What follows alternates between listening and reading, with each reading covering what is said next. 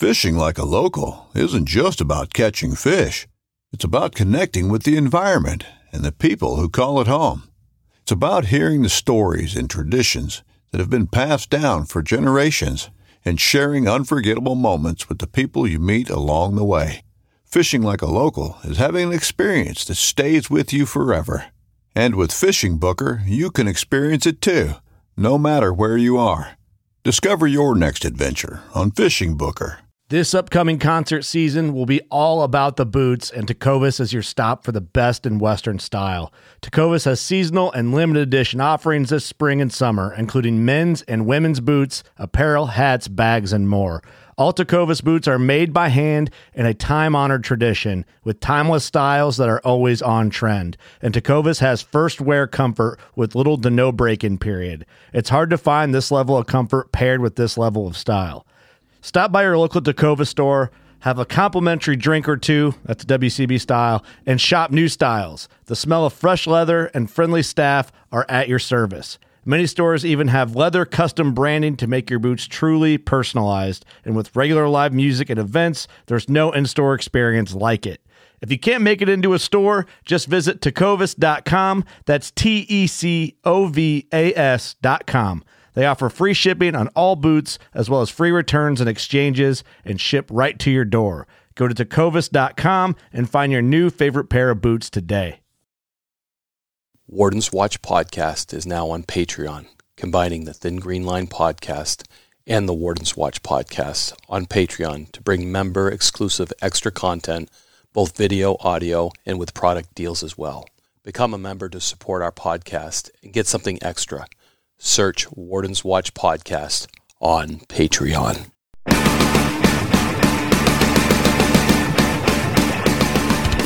Welcome to another episode of the Thin Green Line podcast. I am very honored to have my good friend and world renowned taxidermist and wildlife artist, John Hayes, with us today from Hayes Taxidermy Studio. And uh, Wayne, before we do any further introductions with John, this is kind of crazy because we're doing a, a semi live broadcast. I'm sitting in John Hayes' shop in our hometown of Little Libby, Montana. We're in the smallest county in the smallest populated state, talking to you all the way over at the Great American Outdoor Show you're not in your studio and you're out there networking with Pennsylvania and all the other good agencies. And uh, what an what an amazing morning, man. Yeah, no, it's it's been. I always use the word epic way too much, but it has been epic. And uh, thank you for the Pennsylvania, yeah, the Fish and Boat Committee uh, c- Commission and uh, the Game Commission have been uh, great hosts. Uh, it's been awesome, and you know a lot of those guys are listeners, and uh, they're, they're, liking our show and they're liking what we're doing. So I think it's really important. And I've been able to can some podcasts as well as do a lot of public outreach. Uh, the Great American Outdoor Show is run by the NRA, and they do an outstanding job. I will tell you um, Amy Hunt. I was uh, speaking with her, the media relationships for the NRA the, this early this week, and just uh, they were very happy with it. People want to get out now. COVID, you know, people are trying to get out. And the Great American Outdoor Show has been a reflection of that. Uh, they didn't know what to expect, uh, and they're extremely happy with what's going on here. The sportsmen are extremely happy. We're engaged almost to the point that sometimes it's too much, uh, but it's been great. a lot of podcast listeners out there. I've even had people that show up that are fans of the show, which is it's been unusual because uh, we haven't been out there, and now they're like you know, they're excited to see the podcast and you know meet us, and so it, it's it's it's gaining. So I think it's a great opportunity for all of us to, to get out there. And uh, yeah, I'm a little jealous of you. I mean, I, there's some serious taxidermy here, but you know, it looks like you guys have the beginning of the serious taxidermy there. oh yeah, yeah. And I'll tell you what, to, we're going to get to that in a second. But to follow up on what you said, this is the first time since this worldwide mess pandemic has shut mm. us down from mm. being face to face at trade shows, and to see you out at one of the biggest East Coast trade shows, and just coming back from SCI, Safari Club International, and Shot Show in Las Vegas that fell on the same week. Um, overwhelming, but absolutely necessary and uh, and incredible. Um, we just do so much better work more face to face, and oh, that no conservation doubt. thin green line community has been lacking. Doing all this remote stuff, and this is the first time I've done a podcast for Thin Green Line or Warden's Watch, um, other than doing one in person with you way back when we met in California, mm-hmm. um, where I'm side to side, you know, shoulder to shoulder with a good friend and a, a, guest today, and and you're out there. Um, yeah. But and got to start with John's introduction to get a little more thorough. Now, yeah. we have been working together since 2005. Um, I met John Hayes when I came to then Dumont Hayes Taxidermy to get that first big trophy whitetail that I told you and Jay, our podcast producer for Big Buck Registry, that whole story.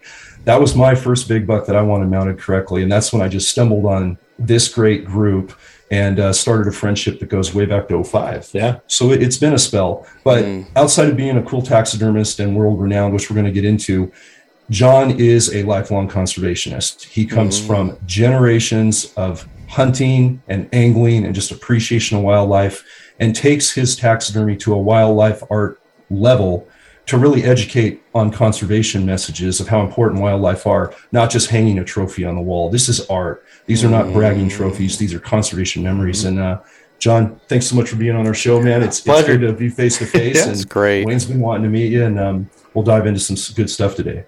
Man, I love the hats and the, and the backdrop. Man, if, if, if, you guys can't see this, join Patreon because I will tell you, I have never seen so many racks in all my life. Uh, yeah, that's that's amazing. And thanks for joining us.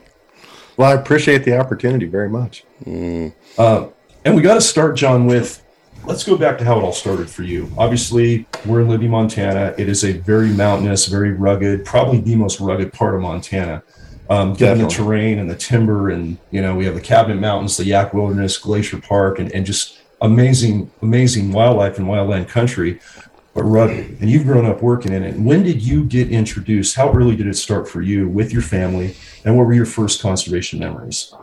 Oh, from the time my parents could carry me, day, day one. That my dad used to pack me around all over the place. I've been going out since they had me, so forever.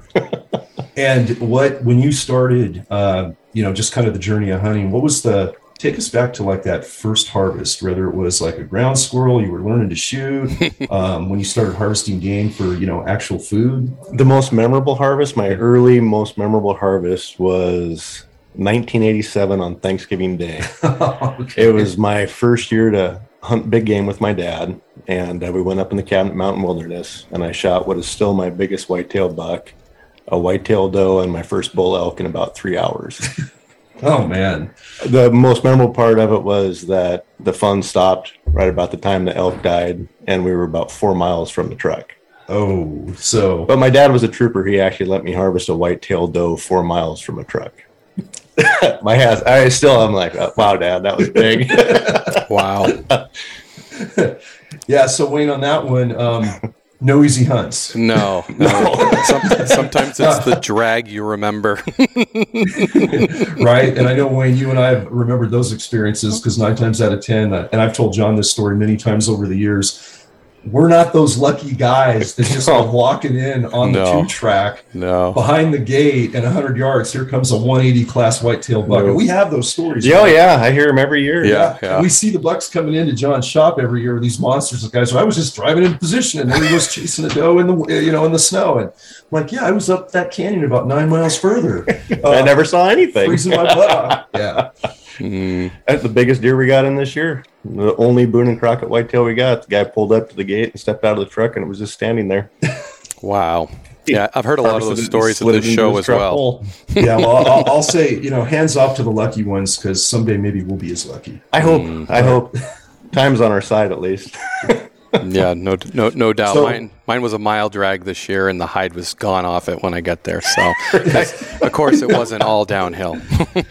yeah, I, I, heard your stories and saw the pictures you and Jay sent, man, oh, from, uh, from, the tree stand action, and yeah. you were doing a little work too. You're, we're all in that same boat, so I think we can share you know the, the real appreciation for what it takes to actually get an animal not only down but get it back get it back mm. without killing ourselves you know um, but john so that's when you started hunting, but you didn't go into taxidermy right away out of high school. You were I did in high school. You did in high school. Yep. My uh, first uh, opportunity, I was uh, I got my driver's license, and then I pestered a guy until he finally was just like, "You're not going to leave, are you?" So he started letting me sweep the floor. Nice. then I worked into skinning and fleshing and turning in salt and hides and then prepping forms and stuff. Great story. And that would have been 1992. Uh, 92. So, what made you decide you wanted to get into wildlife processing and eventually taxidermy and, start that? My dad always had a lot of taxidermy work done. Okay. And uh, I think I was I was probably about eight or nine years old, and my dad took me over to meet the, one of the local taxidermists to pick up a deer he'd harvested. Gotcha. And that was my first introduction to going into a shop, and it just blew my mind. it just absolutely blew my mind. I was like, "Oh my god, Dad, I'm going to be a taxidermist when I grow up." And he was like, "Sure, that's good." good. And I got away from it a couple times, and then it's, just, that's it's definitely what I'm supposed to be doing. Yeah, it's that's pretty awesome, Wayne. When you get that, you know, you know what you want to do so early, and we talk about this on other other Yes. uh, with other guests of you always do best and you're always most successful at a career that you're really passionate about. Yes. And so many of us, and we've talked about this in other podcasts, like I just mentioned, John, um, that Wayne and I have dealt with a lot, is we don't always find our passion to make a living. I mean, so many people, unfortunately, don't get to do that. Right. They might have really successful careers, make plenty of money, but are they really inspired inside where it's not really a chore to go to work? No. It's it's part of the joy. an opportunity. And man, it it shows in your work. And Wayne and I were both blessed, you know, to to find game wardens careers and go that direction. Um, I almost went the wrong direction. You know that story. Wayne knows that story. Uh, most of our listeners know that story. But uh, you did not get distracted, man. That's what's cool. You found briefly yeah it Yeah. was just a couple couple little strayaways but yeah it just it was just once i got into it a little bit i just never could quite get away from it even when i wasn't actively in the studio i was still farting around with stuff on my own time and then it was just like i had to go back Then you knew. What were you doing on the side? Like dabbling? Because I you did Logging. logging. Yeah, I remember you talked about logging. go make my fortune helicopter logging that uh, didn't Yeah. pan out and did some yarder logging uh, worked at a mill a little bit That- that'll send you to Right. taxidermy. That'll Right? straighten you right out. I'm going back to skinning. it's a lot safer Yeah. a lot more enjoyable No- definitely no doubt. definitely and the uh wayne something uh john and i have talked about in the past that i think our listeners and viewers need to understand is taxidermy is not an easy job and it's not and in order to be successful at it and in order to have clients especially when you're from a small little town because mm-hmm. we're we're in a tiny town of 27 2800 people give or take in the smallest county in the smallest populated state right here you know in the union up here in montana. So how do you be successful and you know feed your family and make a living at what you love um, and network with quite a few taxidermists in the area if you At one pick a state time- like this and just like where you're at wayne i mean there's a Mm. lot of taxidermists in these rural mountainous states for for wildlife art so when I first started, there was 14 of them here. Jeez, Yeah. Wow. So yeah, like 14 different shops. hmm So it was saturated, which you're only as good as your competition when you first start to learn anything. And Right. if you're the only guy around, you don't actually get the opportunity to look at somebody else's stuff and be like, ah, I really need to adjust or rethink or go go get further education on stuff. Um, we have some world class, world champion, literally best in world taxidermists that have been here. right here So yeah. anytime you thought you were really knocking it out of the park, you just had to drive about two miles away and go look at their stuff, then Mm. go back to work. You know, go back and be like, oh, okay, okay, I, I, I can see see what I'm not doing now. yeah, Yeah. It, it- it's humbling quick Very quick, Yeah. very quick, Yeah. and inspiring. yeah Mm. At least for me, it was. You Sets- know, instead of being bar. totally defeated by it, it was like Sets there's the a lot of room for growth. Yeah. yep Just when you think you're good, you go see somebody better. Yep, Yeah. and and then you either get with it or you quit. And I always wanted to just I wanted to get to that level. But Yeah. but then eventually, John, you get there and there's nobody better. Yep. Have we hit that point yet? No. Okay. I personally don't know if I will ever get to that point where I where I think, yep, I'm the best. I just don't Mhm. I don't I don't think I can have that in me. There's always something that you didn't quite hit 100%, and that's the only thing I ever really see when I'm done with the project is like, ah, Do you like to throw the detail in it, like uh, uh, you know, two bucks fighting, the little sweat dripping off them, or it just uh, every now and then I the see. more it. details the better. Yeah, and that's what attracts me because I really study some of the taxidermy that's good, and then I start seeing the details that they put in, and that's when I start calling it an artist because they put their time and the effort. They they put the, the look in the eye. They they, they did everything, and like I said, there's even you know I saw one with icicles on it the other day, a deer deer mount yeah. with ice on it, and guess what? Their antlers ice up when it's icy. Uh, yep. it, it, was. I was like, oh, I love that because it was different. It, it just spoke of our experiences in the wild and, and, and, a buck out there on an icy day when you're there. Uh, when you shoot him, his antlers have have ice on it. So it's a recapturing the the memory of the hunt mm. is what I've always liked. Not necessarily how big it is. You know, size is great if you shoot a Boone and Crockett one. Hey, great most people don't ever in an entire career of hunting. You don't right shoot the seven foot black bear and the 400 inch elk. You know, you, mm-hmm. if you're lucky, you get some success, no matter what that looks like. At the end of the day, it doesn't really matter as long as when you look at the mount, it reminds you of the experience, the time you spent with family and friends. You know, that that's always been the part that I like most. Mm. And there's no difference in how big the antlers are on the details you can do on the mount. You know, yeah, you could do a just out of the park mount on a on a hundred inch whitetail and do a crappy one on a two hundred inch whitetail. Yeah, it's not so much the antlers that that yeah. I yeah. appreciate them, but it's not definitely not the uh, driving factor for me to do a good job on something. Have you ever done a mount that tugs on your heart? And I got an example yesterday. I met a kid that did a hunt of a lifetime, and I was almost in tears talking to him, and his father's showing me it, and he's he's a survivor, so he had leukemia and survived it, and and to listen to that and see that animal, I, I swear, almost brought me to tears. Have you ever done a, a piece of taxidermy that you know really affected you by the story? Um, you know, we've done so many mounts over the years for so many different reasons. Um, I, I did a bear for a young guy. Actually, he was a friend that he actually lives right up by us here. Uh, mm-hmm. Uh, his grandson got diagnosed with cancer, and uh, unbelievably fit specimen of a young kid. I think he was 17 when he got diagnosed, mm. and he was all-state wrestler, um, football player, just a star athlete, one of the nicest young guys I'd ever met. And uh, he came in the shop with his grandfather, and uh, he was going bear hunting when he just wasn't feeling good that weekend. Um, they went out and they got a bear. And uh, then his grandfather got a hold of me the next week and said that he got diagnosed with cancer, like really advanced, and they ended mm. up having to uh, remove his leg about two weeks after that. And then it was he had a very short time, so we were able to uh, get the mount completed and back and presented to him before he passed away. That's one. Wow.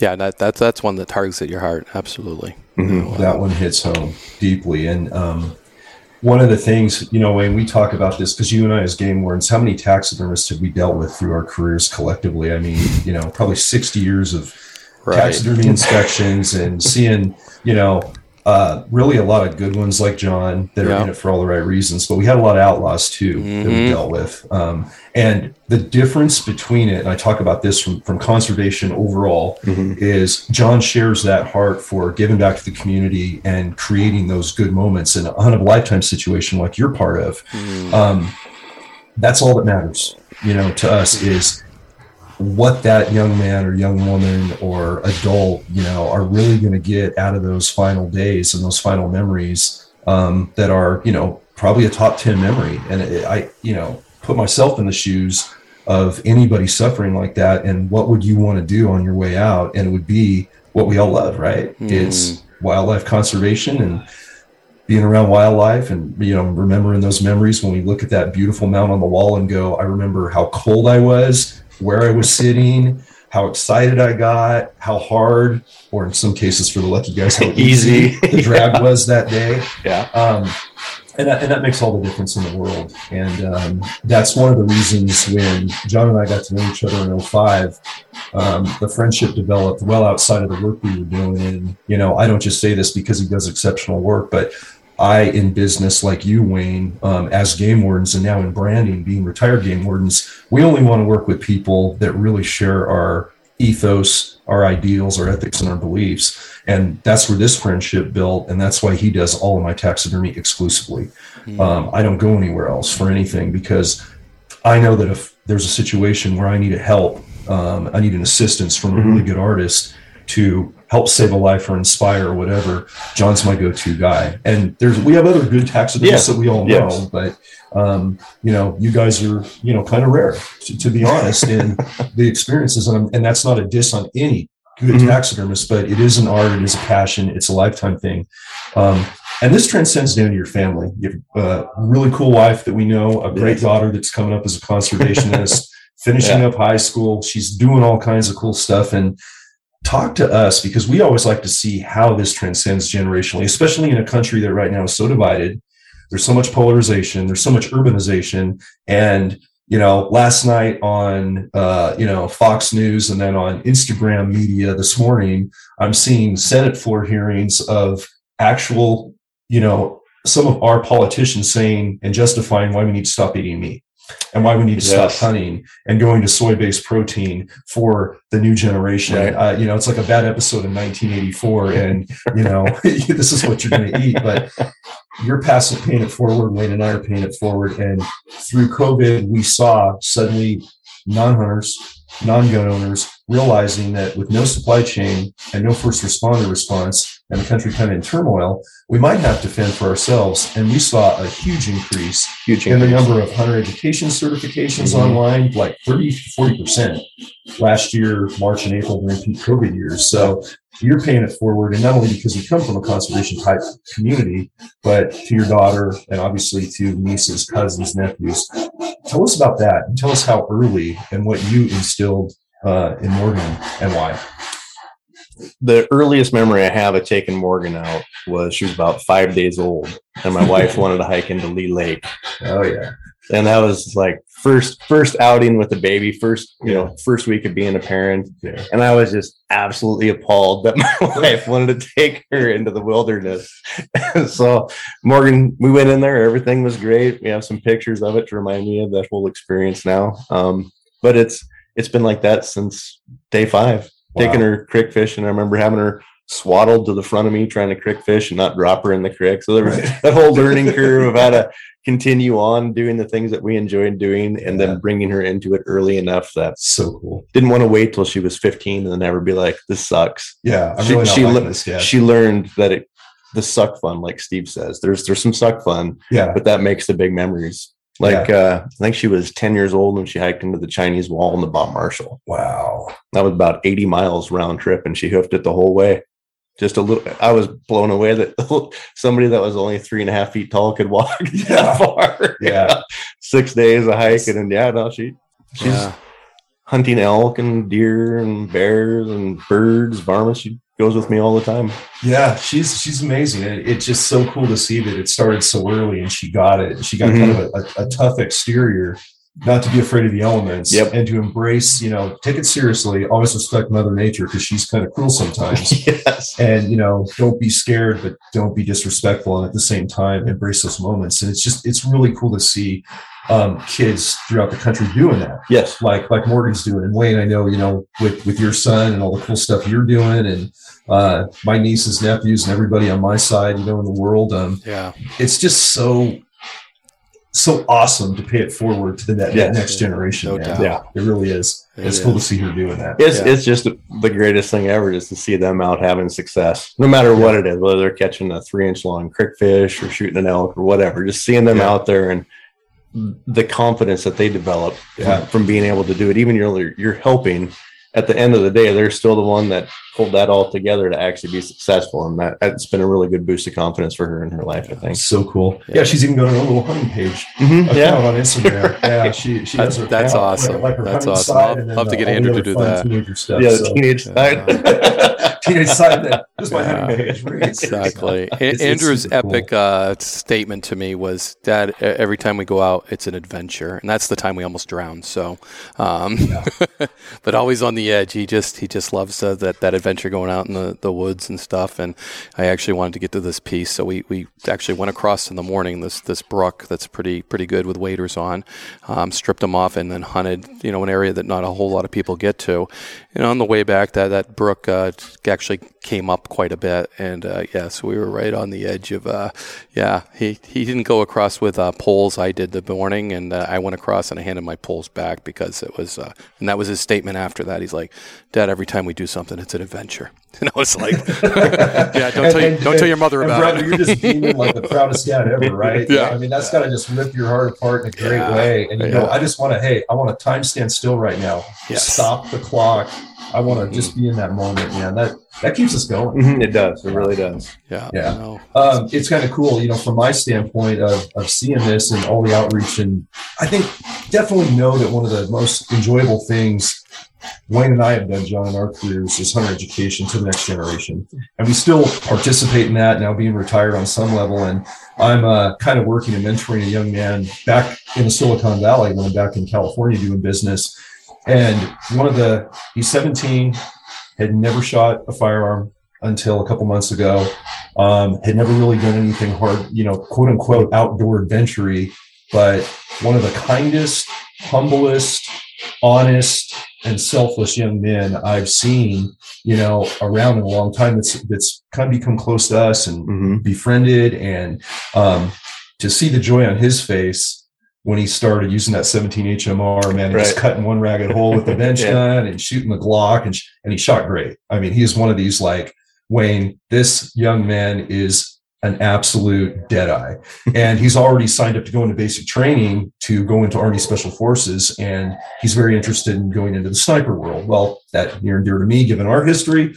Right. Being an ex sniper and you're a long range shooter as well, and you know Wayne knows that background, and it was uh, I'm like, oh man, MOS, sniper, observer, absolutely. I'm going to help you get there. You're going to serve our country. But, um, and that was somebody who's 17 years old and has not been in the woods or busted a cap yet. Mm-hmm. Um, so it, it's everything from you know Morgan when she's five days old hiking into Leigh Lake. And by the way, that's not a short hike. I'm just going to say that right now.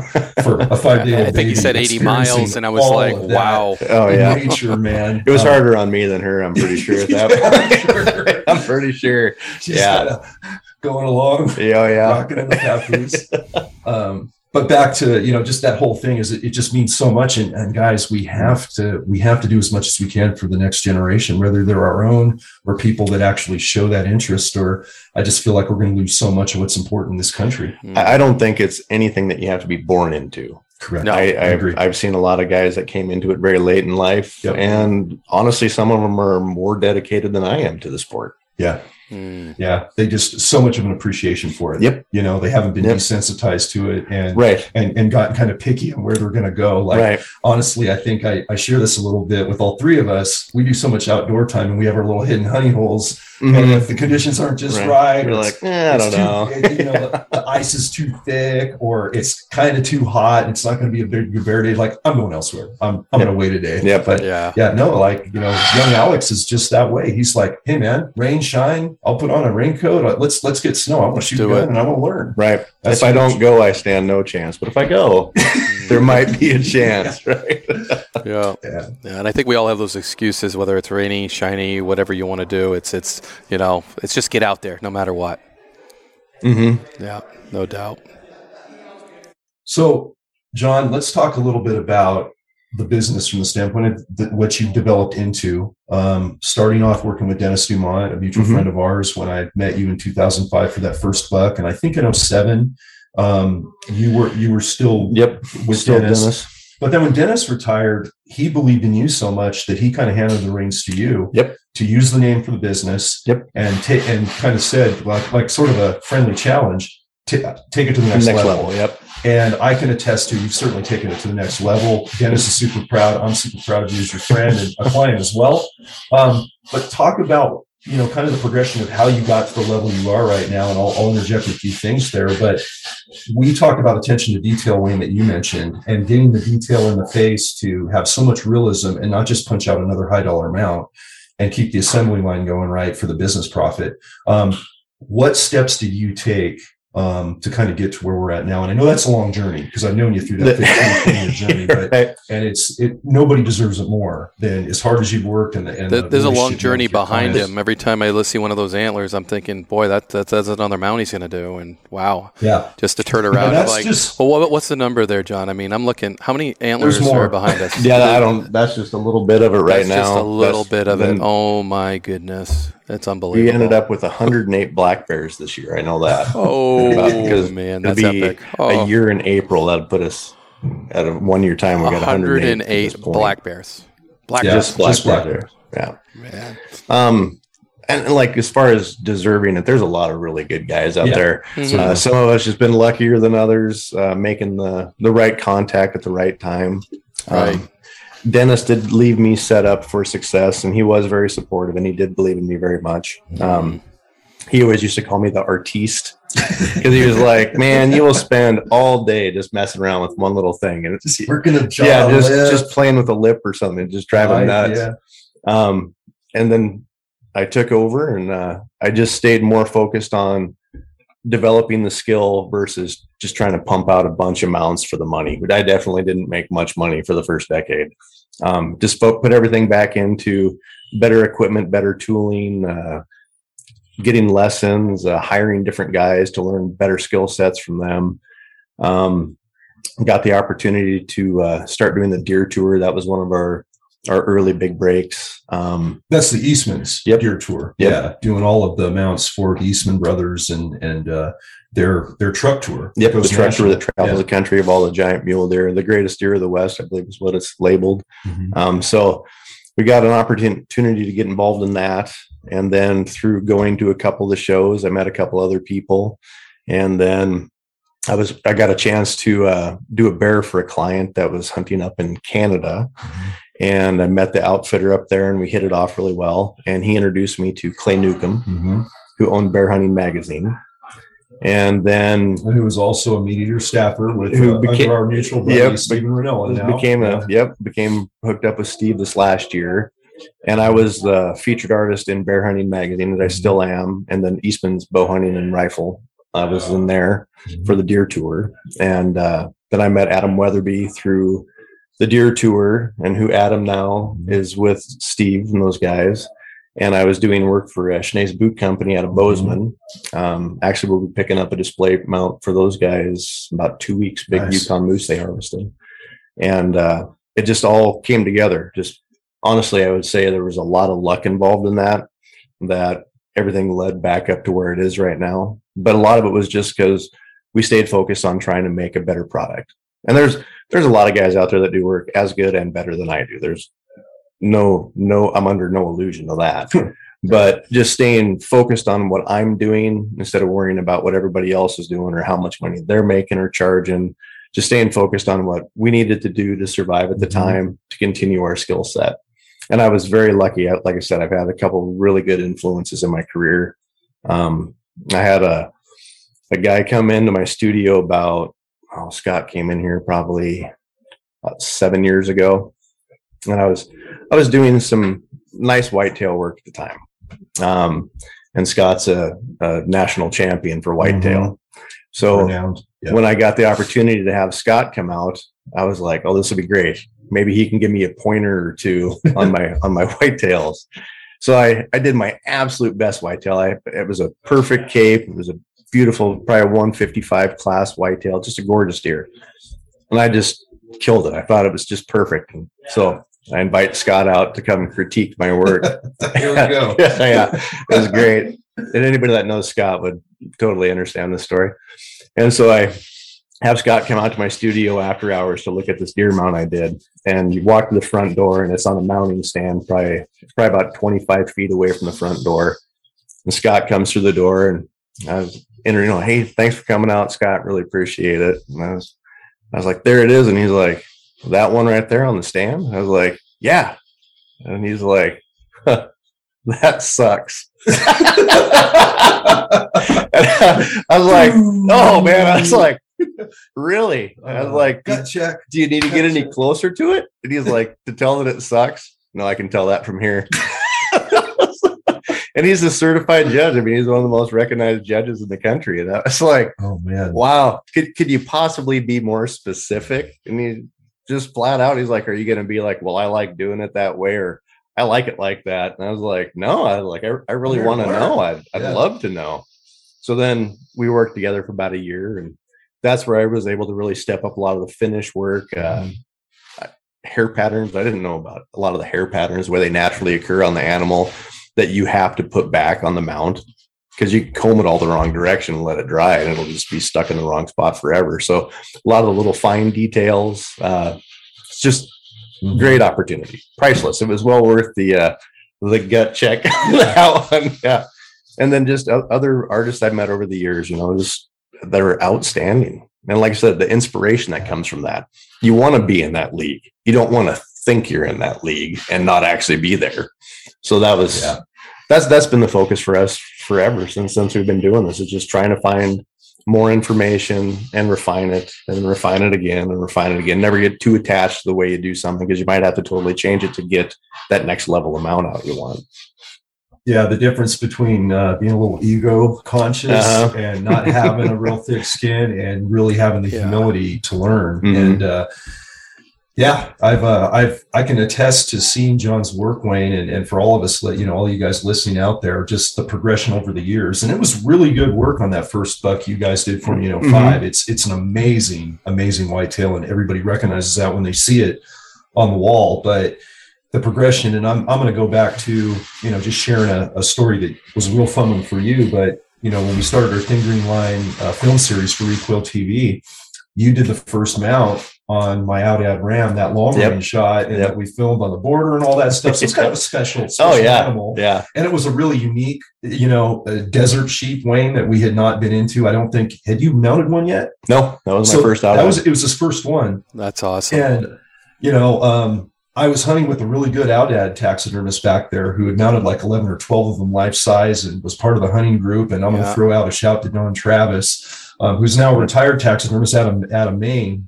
Wayne, not too far from you, and a really good friend. And he was, you know, he was willing to, you know, do the mount, of course, or have his shop do it. And I said, well, I, I'm sponsored, you know, uh, John Hayes is a friend. He's also a sponsor mm-hmm. of the mm-hmm. Thin Green Line Film Series, which I'm going to say thank you and Absolutely. throw a shout out for helping support the, the the outreach we're doing there.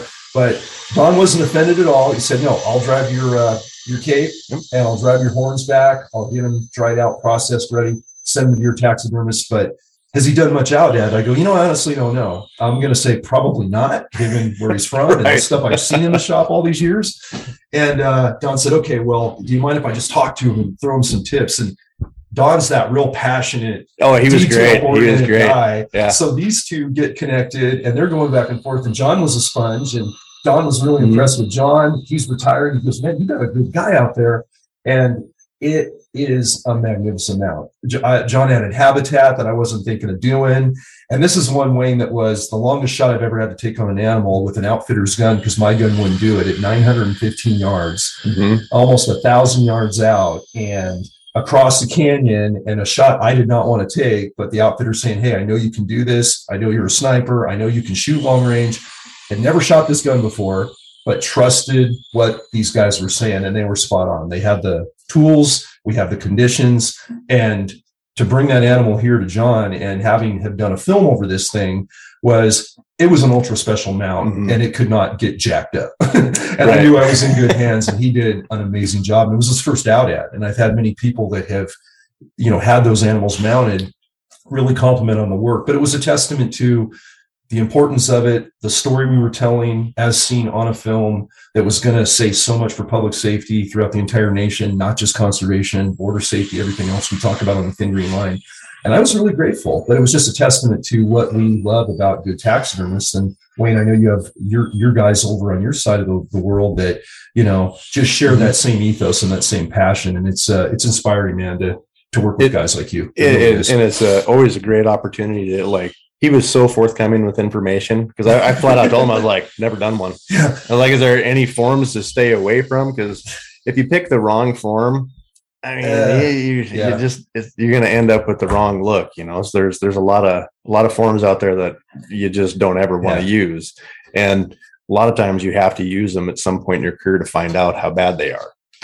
and so I was able to cut right to one of the best forms that he recommended, and then he had an alteration that he strongly recommended, and we executed that. And yeah, we've done quite a few Aoudads now because of that one mount. you know, it's so funny you guys are talking about that because my son sent me a photo of Steve Rinella with it. It, it was one of those goat sheep, Ibex. Mm-hmm. Ibex, yeah. Ibex, yeah. Yep. And he's like, uh, I want to hunt one of these. I want to kill one of these. And I'm like, great. That, when when can we do it? I'm like, after you graduate, how's that? And he's like, okay, but I'm never going to hear the end of that, you know, because he had just watched that episode of Meat Eater, and and he, he sent me a, a picture of Steve with that that are they goat sheep? I'm, I'm unfamiliar. Yeah, they're they're a sheep, sheep. right? Yeah, they're sheep. Yeah. yeah.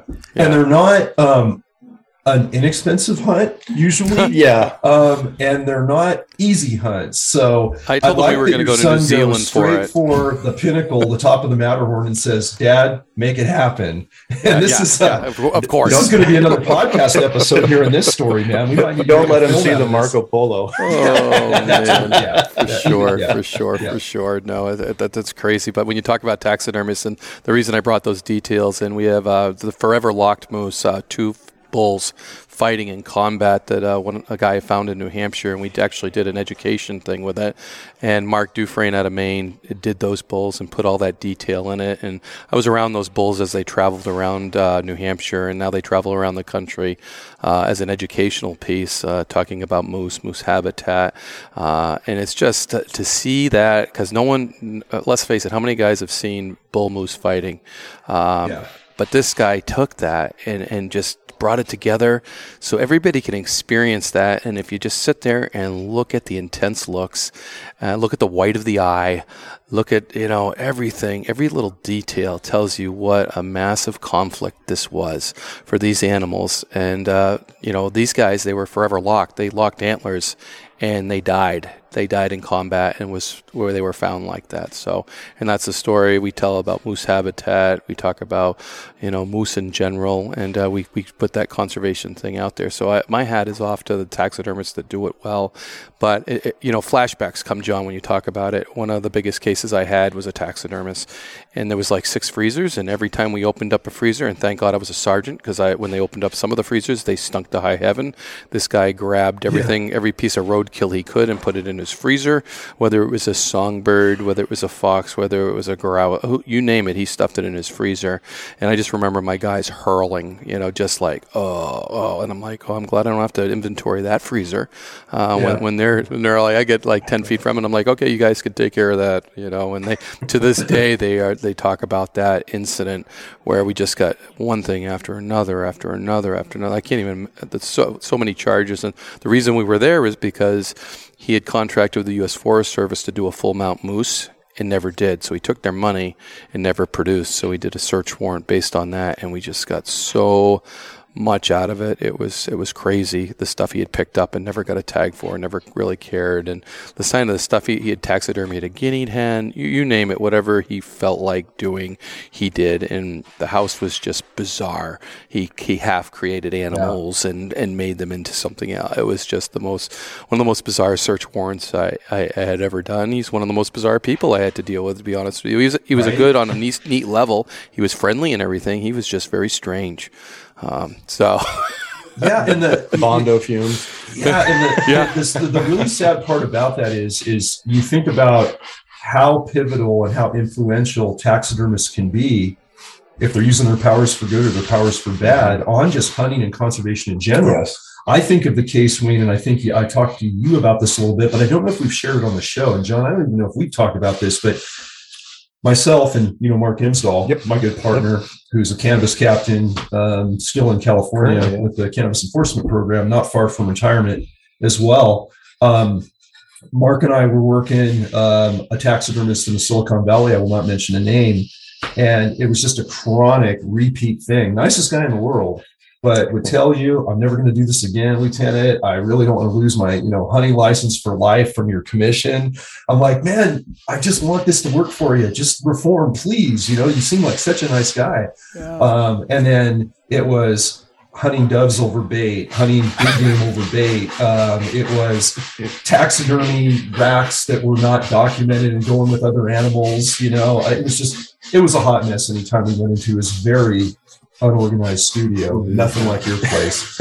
Um, but the the straw that broke the camel's back is we got onto a case, and you guys will appreciate this, where there was a giant four point blacktail buck, Boone Crockett size, that the antlers were brought in by a client that was this buck was killed in like 1942 and it was an old mount sitting in a barn and it was dilapidated and it was trashed and that antler set was brought into this taxidermist to recreate put a fresh cape on it again for the memory. The big rack ended up lost in translation oh, yeah. and the owner who's a good friend on a good ranch in the silicon valley backcountry said dude i can't get this this rack back. I have no idea what happened to it. Lo and behold we start finding a four point blacktail buck that's been mounted that's going around the big buck contest tour all over Silicon Valley. And the guy that's got this big buck is winning gun safes and ATVs and electric bikes and rifles. And he's winning yeah. thousands of dollars of swag. And it's their rack on a fork and horn head with doctored up Frankenstein eyes and all this kind of stuff. And it led back to guess who? My chronic poacher. And I thought the lack of ethics yeah. and how dirty it makes hunters being confused with poachers, yep. taxidermists being considered slot criminal, criminal, yeah. not artists, yeah. basically fraud executors. Yep. And I'm thinking about my relationship with you, and oh, this yeah. is all going on when I knew we're doing this type of work together, and I'm like, that is crushing the sport, Wayne. Yeah. You know, that is absolutely put making somebody on the fence and wanting to hunt go, that's what it's like. These are the people I'm going to run with why do I want to start hunting, man? These yeah. guys are all killers. They're all poachers, you know? And um, anyway, we, we uh, solved that problem, but there was no, obviously no ethics and no, you know, no.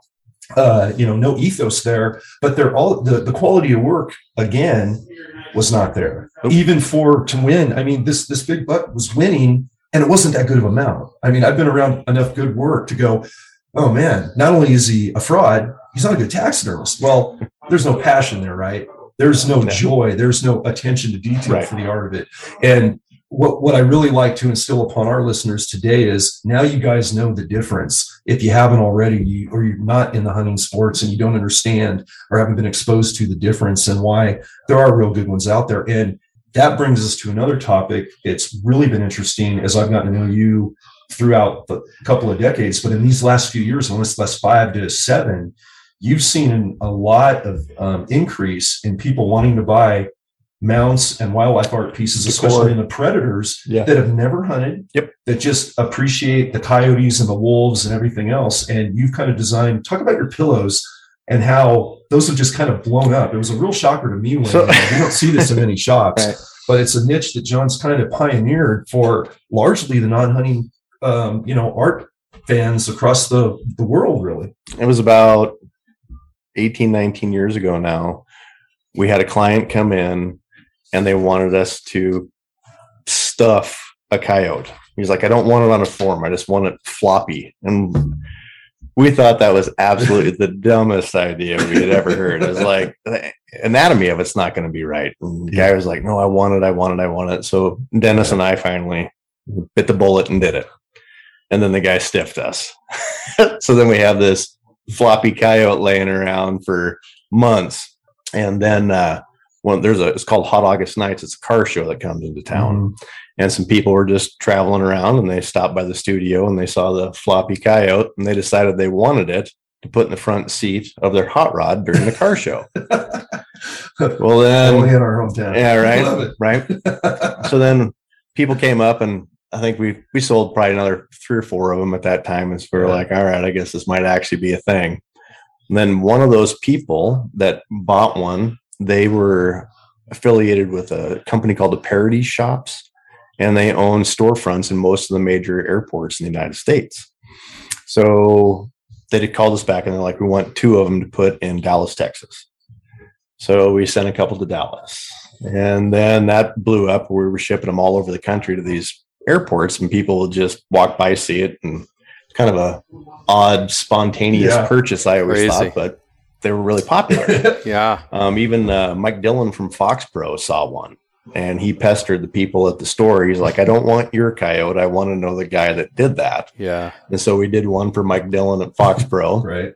And that was like the first time they got a little more recognition. Um, and by that point, we'd done hundreds of them. So we were starting to refine it down. So we always had a, a pretty good following for these coyote pillows, is what we just call them, because they're basically a pillow. Mhm. It's a traditional head, but the rest of it is just a free form batting. And we had people, other taxidermists that had seen them, and clients of theirs had seen them, and they'd call and try to get the you know secret recipe on how to make these things from us. And I know a couple of taxidermists actually bought them to tear them apart to figure out what we were doing. so I was like, hey, if you're that dedicated, you bet. Go ahead. so we uh, had been doing them for years. And then this May, I believe it was May, uh, Clay Newcomb and Steve Rinella had been bear hunting in just out of Missoula, Montana, a couple hundred miles from us. And uh, Steve harvested a bear, and Clay wanted me to do the bear mount for Steve, do a rug. And so Clay drove it over, and Steve headed back to Bozeman. He had some podcasts he had to take care of. And uh, we were doing a FaceTime call with Steve in the shop once Clay got here, and we were going over some options for a uh, uh, one of our custom closed mouth rugs. And I had a coyote pillow sitting on the bench. And right at the end of the conversation, Steve's like, "Hey Clay, before you leave, find out what's up with the coyote staring at us in the background." so I love it. Clay's like, "Yeah, what is that thing?" And I was like, "It's a coyote pillow." So Like, what? Clay's like, hold on a second. And he gets his phone out and he's just taking a little short video of it. And uh, I thought it was just something he was going to send to Steve. Well, we did the video of it Yeah. and um, I called it squishy, which I would I would have actually chosen a better word if I'd have known. I think it got 2.2 million views on TikTok in like Yeah. a week. It blew up. Yeah. It was so I was like, and the only thing I could see when I saw the video was like, squishy. Really? I Yeah. used squishy. All my just Could have been descriptive wily. picked, It could have been all kinds of stuff, but squishy.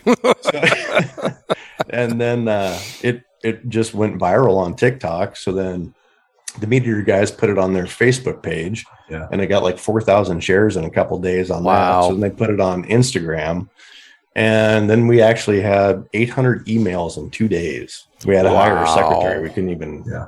couldn't even do anything in the shop besides answer the phone. And, Your full time and she toughed company. it out. She didn't quit. She's still with us. That Yeah. was good. She's I was like Yeah. thrown right into the fire, and she she did it. You got to get with my pillow Um, guy.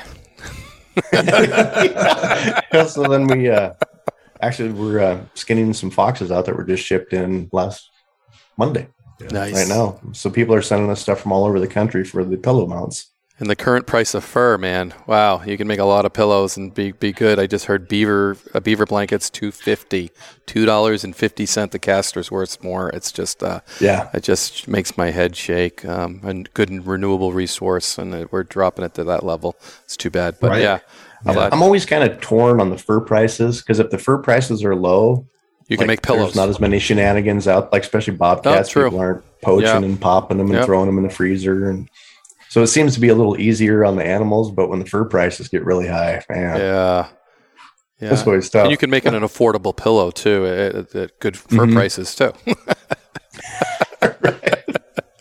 So there's always ups and downs to everything.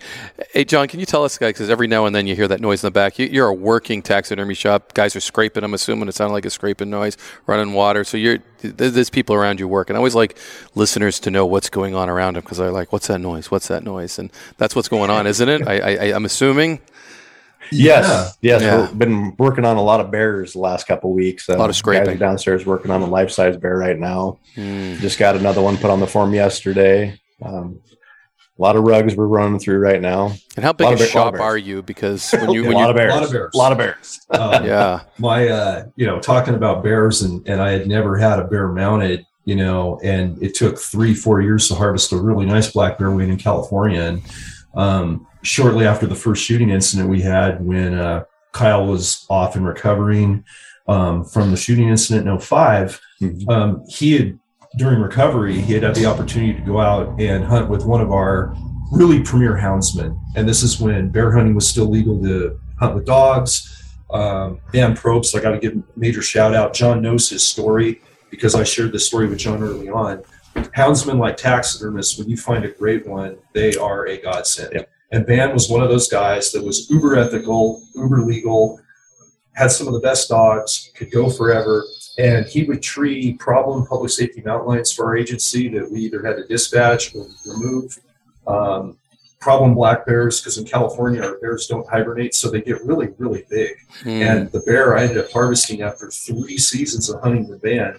And Kyle ended up harvesting a really nice monster, a, you know, almost a 400 pounder.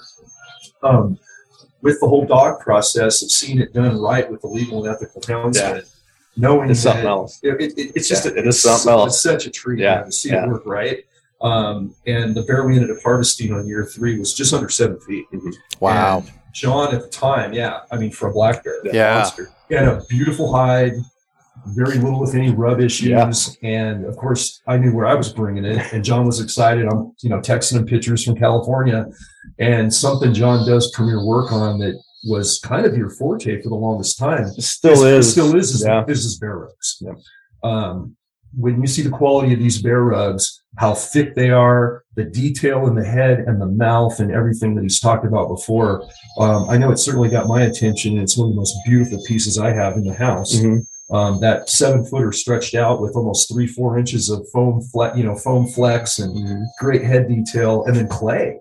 Clay really tuned Yeah. into it, and then of course Steven Rinella, our friend from Meat Eater, um, has John doing all of that, and now you're doing you're doing uh, Janis's, you're doing Yanni's Bighorn Sheep now, right? Yep, we got Yanni's Bighorn. Uh, Yanni called me last Friday. He just Nice. harvested a bobcat. We'll be doing. Yep, saw that Um, one he got with the dogs. Uh-huh. Just finished Steve's bear rug and got it back to him in Bozeman. Nice. Just finished Clay's. We'll be taking that back down there in a couple weeks. Um, we got a couple other cast members mountain goats for uh, shoulder mounts. After we posted those two shoulder mounts Yeah. on uh, Instagram, they called us up right away. So we got those. And yeah, the bear rugs. Uh, I, I've always just been fascinated with bears, and I'm actually not even a big bear hunter. I've just always thought they're just a neat Yeah. animal. Just to see, they're they're all over here, so you, you see them all the time. I've always just been really impressed by just the way they move around and Yeah. just thought they're doing bear So stuff. You know, yeah, it's a neat animal. And so I always enjoyed bears. Dennis was a very avid bear hunter, um, and a lot of guys really don't appreciate a rug. Like Right. a lot of artists, that's remedial work. You know, most of them don't actually do the rugs in house. They'll mount the head and send it off and have it stretched and felted and back and stuff. Um, and we always did it all in house. We didn't want to. It wasn't like total control issue, but we knew if we had it through the whole process, we could get the result Yeah. we were looking for. Yeah. Yeah. And uh, that just has grown. Now, they're, they're uh, like our rugs, I wouldn't say are better than other guys. You know, if, if you're using the right heads and the right eyes and the ears and stretch them properly and a good tan, you're going to end up with a good product. Ours are just different, and it's been really well received. Um, with the big pads, even like a a fall bear, early fall bear, um, you can still get that full Yeah. full look to it with the padding that we use in them. Um, the dyes have evolved. You get a better neutral color on the skins where you don't see the skin showing through the hair. And then closed mouth. Yeah. I really like a closed mouth. And uh, there's just no what I what I thought was a good looking closed mouth rug shell that you could buy. Um, there were some Yeah. really good life size bear forms that had great heads on them. And I've always stuck to one particular line of bear heads for most of my my bear work. And so I just started using that head and making my own rug shells out of it.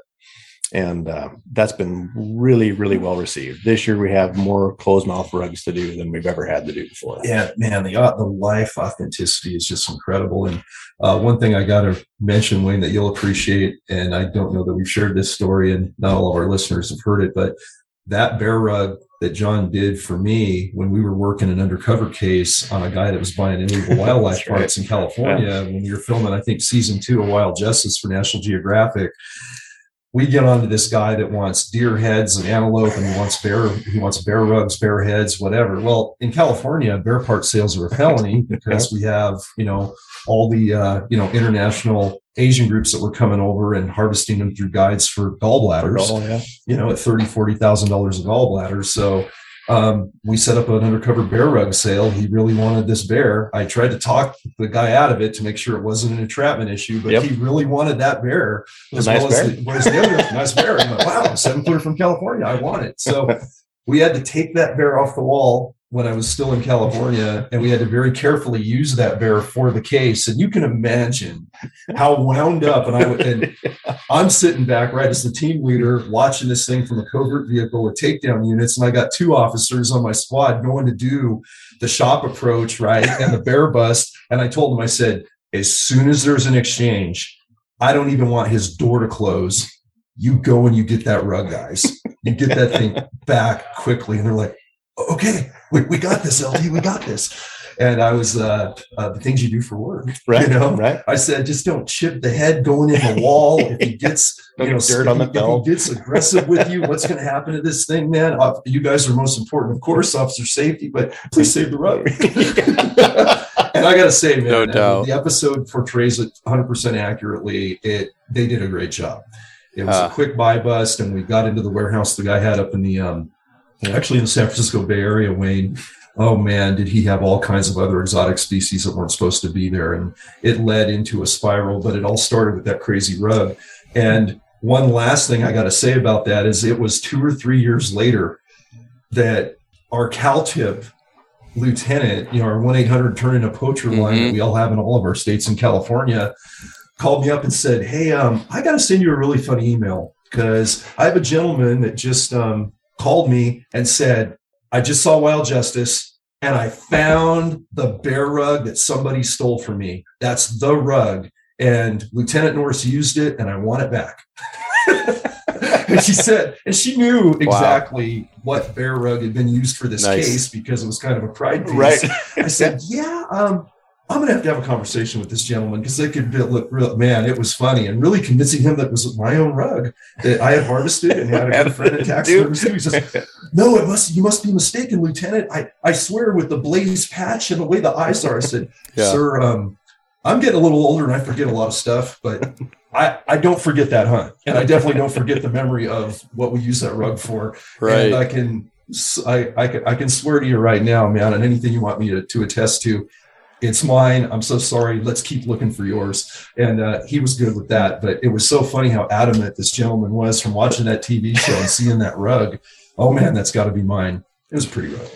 That that rug's been through a lot. They don't have the the fire. Yeah, yeah, yeah, Mm. yeah. We uh, and, and again another one in in building uh, the new house up here um, through the retirement phase uh, before settling up here uh, in our town full time. There was a little solvent fire that started when the house was being framed and, and done Oh, inside. man. The first thing we had put up in the house was all of my mounts because they're up on a vaulted ceiling and they had to go in before the floors did. So there was no damage, but there was some smoke throughout the house, especially in the upper reaches. I was in California working med operations and hearing these horror stories from uh, my uncles uh, leading the build charge, and I was freaking out. And my Mm. first call was to John, Like this. not Oh, that dude, bad. I don't know what to do. all those mounts, your life-size mountain goat, all the deer, man, uh, all these other animals, and you know the bear rug, the stuff upstairs. Um, and John was kind enough to go over with my uncles and go through it. And um, there was some smoke There was- there damage, was but some- you were able to um, More like soot. soot. Mhm. Yeah, We're able to I was able up. to sanitize everything, and um, everything was fine. Uh, we were so so fortunate and blessed that all of those those 26 or 27 heads, you know, throughout the structure were pristine again. The house was pristine. There was no smoke damage. We were very very lucky. But you can imagine Wayne how I felt, and I was literally getting the call Oh. like the day of a med operation where we had taken down cartel gunmen and we were eradicating a uh, you know a, a marijuana grow site and now it's safe and i've got cell coverage and i'm making calls to administration and i'm getting these horror story calls from my uncles on my personal phone and i'm going what is happening? Uh, did we lose the house that's not even built yet? And first thing i thought of was oh my gosh those conservation memories because you can replace so many heirlooms but yeah, we can't replace those. those Mm. and you know what? There's no mon- there's no monetary value on the planet that are worth what those mean to me and my family because we literally have almost 20 years now of memories, oh, largely yeah. that you've done. Yep. Um, outside of the Africa stuff mm-hmm. I had done before you. Yep. You know, I knew you. Um, it was heartbreaking, Wayne. Absolutely heartbreaking because those those will always warm your day up if you're having a, a stressful day and you walk in and you know this, brother. You go in and you see your son's first deer that mm. you have on the wall, maybe in your office or in the front room, and nothing's that bad anymore. You know, yeah, that's that snapshot in time that is so priceless and such a blessing. And I have so many of those mm. from all over the globe that Absolutely. I'm so blessed to yep. have shared those stories. If we haven't been on hunts together, um, at least John's got to experience them through the work he's done, yeah. seen him at the house. Um, and I was, I was I, I, cannot tell you how stressed and, and, just depressed and heartbroken I was, and yeah. telling my teammates, I can't talk about it right now. Let's just get out of the woods, finish this mission, and I need to get my butt back home. I, I, just sent you, John. Uh, we, were, we, were, very fortunate. It's funny you cool. mentioned those memories because I just sent you guy on your phone. I sent you a picture of Andrew with his first bear that was shot over dogs, and the taxidermy, and it sits a full mount. Uh, the kid, he, he does strike for the top. I will say that. Um, you know, he wants a full mount bear to start. Um, awesome. This yeah. is awesome, guys. Yeah. We're looking at it right there. so there it is. That's going to be another podcast because I went with Kelly Irwin on that hunt, and we will definitely uh, talk about that with her. Um, but yeah, that that's Andrew. Very happy heck of a hunt. congratulations um, to your son, brother. We, we need to we need to talk to Kelly. That, that's yeah, a great story. No, no, and Kelly's a great individual, a houndswoman, heart to heart. So breeder, the whole nine yards. So she'll she'll be a good interview down the road for sure. Let's do it. Yes, but no, that that's a great. Sorry, and taxidermy is exactly that. It's the memories. Um, yeah, we always have those memories, and our, our deer that we harvest, big, small, we can we can pull those right out because the it's it's that adrenaline run, it's that harvesting, it's the eating after. I mean, we put it all together. I mean, uh, that's what Steve Rinella does well. He puts it all together, the whole thing, and then produces it, it, it so everybody can understand it. Um, so I, I, think that's that's epic. It's what we've all been doing, but now we need to communicate that more. And you're communicating it, John, uh, by doing that artistic stuff. Uh, I appreciate it. Uh, my son appreciates it. Uh, so uh, thank you, and I know, I know, John does. I mean, I mean, when you tell his stories, man, he, he's right there. He's like, "Oh my goodness," you know, it's tearing his heart out. well, you know, the, the thing about it is, is you know, um, having working with Steve, you know, through MeatEater and all the good stuff those guys are doing. You're right, Wayne. You said it best, and John and I know, and having been on Steven's podcast and had these conversations outside of the Hidden War story. Um, one of the things I told him and, and Janis uh, and Yanni during, uh, you know, before and after that podcast was, hey guys, just thanks for what you do for conservation. Mm-hmm. You're not just showing, you're not just a cookie cutter hunting show where you get the kill shot, everybody's proud, you're celebrating on that. Um, and you know, a lot of us in, in whatever TV outreach we're doing on conservation, we do it in the Green Line film series. We go through the cooking. We did it with Aoudad, which people say is not a really edible good meat. And we tenderized it and we cooked it. And in the pilot film, you know, we, we highlighted eating it and showed how good it could be. Um, that was largely from pushing what what Steven and Yanni and that great crew of MeatEater are doing. But the thing we're still not seeing, and it's so good that Steven now and the MeatEater crew are using you and your good work toward the mounts is show the mount afterwards and show what a memory it can be and that it's not just a trophy. Yes. You know what I mean? And that's what you're going to start seeing in future thin green line films that we're putting together, you're going to see John highlighted when we bring that high to him. And we talk about sharing that story of the mount and why it's going to be an important mount and why it's not a brag trophy. Yep. It's a conservation memory that we honor. And it's also honoring and thanking and appreciating the animal sacrifice of us being able to hunt that animal and provide for our families just like our meat eater buddies do so perfectly on their show. Yeah, well um, said. And I think that the taxidermy wildlife artist side, we really need to highlight. It's so cool to have you on the show today, John, because this is our first taxidermist we've ever talked to yeah. on the show, and you just don't, you know. I see on uh, see you guys on on podcast too much. No, I see more of you. I've, I've never really seen anybody having taxidermists on there, so it's kind of a it was a unique opportunity. It's been yeah. a lot of fun. No, it's great. No, I've I've enjoyed it. Uh, just just talking to you, it's it's been a, a, good experience for me. And you, you talk about all the things that I've experienced, whether it's with my son or other individuals, um, you know, kids from Hunt of a Lifetime. Uh, just yeah, you you you you uh, encase that memory for them for the rest of their lives. Whether it's an old man, a young man, a new guy, whether it's uh, the meat eater himself, you know, it, it's let, us mm-hmm. face it, you encase it and you preserve it for the rest of our lives outside our head. yeah, and, and, certainly getting us more into the mainstream as conservationists in the the non-consumptive world, yes, is always a win. Mm. Um, and again, we'll go back to what Steven and Johnny are doing with Meat Eater. Um, that is a mainstream show now for people that don't hunt. It's in its yes. what, 10th season on Netflix. Yep. And anything we can do to get into the non hunting community, I think, and seeing wildlife art like your wolf and uh, coyote pillows yep. and fox mm. pillows that people are buying to appreciate that have been harvested legally and they've enhanced that species yeah. in the wild. And I did see that pillow but too. But, you know, when, when it's that non consumptive user, it's suddenly intrigued. Right. Then I think we've really, really made head. You know, we made headway. We made inroads. We just such had a, a, great lifestyle. A sale that went through on Monday. Um, some people they don't hunt, but they've seen us pop up. They they heard us on. Steve mentioned us on a podcast after he uh, yeah.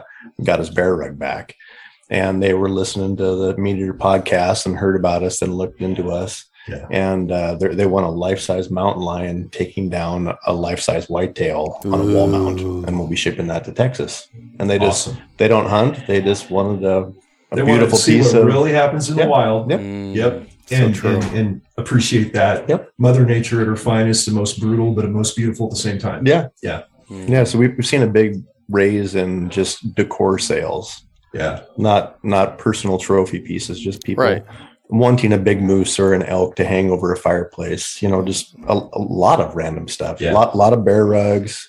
Um, that they just appreciate the beauty of the animal. So and cool. they just want that in their home. Yeah, no that's cool. And, and by the way, as far as podcasts go, Steven, brother, if you're listening, I know you love this guy. Have him on your podcast. I know I'm preaching the choir, but let's get John Hayes, Hayes Taxidermy Studio, on the Meat Eater podcast. Yeah, that would be epic. Yeah, it's just a matter of time. I'm glad we did it first. and the mounts, they're really, you know, especially like a deer or an elk or any antlered horn. Like my daughter knows the story of my great grandfather's deer. I've mounted that deer three times now. Mm. I didn't have to, but every time I learn something new, I'm like, wow, ah, I, I got to change that thing. So, yeah, so my dad's told the story to me and my daughter, and I mean, awesome. Yeah, and it's what is that thing? Seventy years old now. Seven years old. Yeah. Yeah, wow. It just keeps uh, warming generations yep. and uh, getting better, getting yep. better as you get better. Yeah, just take care it. of the antlers, and you it's can just personal. Keep redoing them for indefinite amount of time. Yeah, it's personal. That's why you did it three times. It's personal. Mm-hmm. Just like my grandfather's 30 odd six. You know, every time I kill something with it, that's the highlight, really. I put that yeah. gun in there and it's going to be passed on, and hopefully Andrew will do the same. And uh, so it's pretty awesome. No. Well, great, great conversation today. And uh, mm-hmm. uh, Wayne, I'm glad yeah. you were able to take a break from all the great outreach you're doing at the Great uh, Great American Outdoor it's Show. Been refreshing, and, uh, John. Very on John. the East Coast. well, we're up here in the Northwest in uh, very warm, fine snow, and, and getting ready to get on the road ourselves. And John, thanks so much, man. Thank you. I appreciate it very much. Pleasure. Yeah. Thanks for joining us, John.